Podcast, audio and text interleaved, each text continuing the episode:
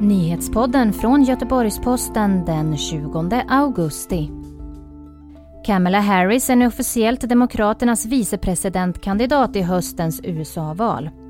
Förändringar kan vara på gång när det gäller jakttiderna och stor insats efter explosion i Göteborg.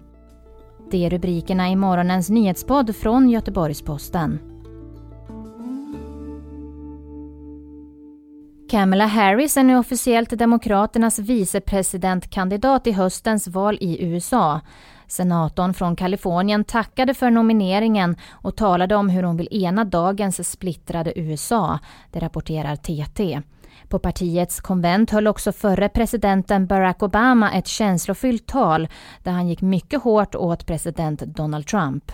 Idag är konventets sista dag där Joe Biden formellt accepterar nomineringen som partiets presidentkandidat.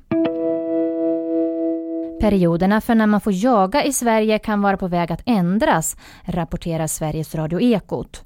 Naturvårdsverket föreslår utvidgade jakttider på rådjur, dovhjort, älg, kronhjort, grågås och kanadagås med start nästa sommar. Även en permanent licensjakt på gråsäl och knubbsäl. Utgångspunkten i förslaget är att minska viltskadorna.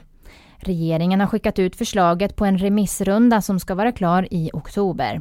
Det är första gången på 20 år som jakttiderna ses över. En kraftig explosion inträffade strax före midnatt i stadsdelen Majorna i Göteborg. Explosionen skedde vid en port på en innergård vid ett flerfamiljshus. Polisens nationella bombskydd och räddningspersonal skickades till platsen. Boenden närmast detonationsplatsen evakuerades. Händelsen rubriceras som allmänfarlig ödeläggelse. Ingen person ska ha skadats.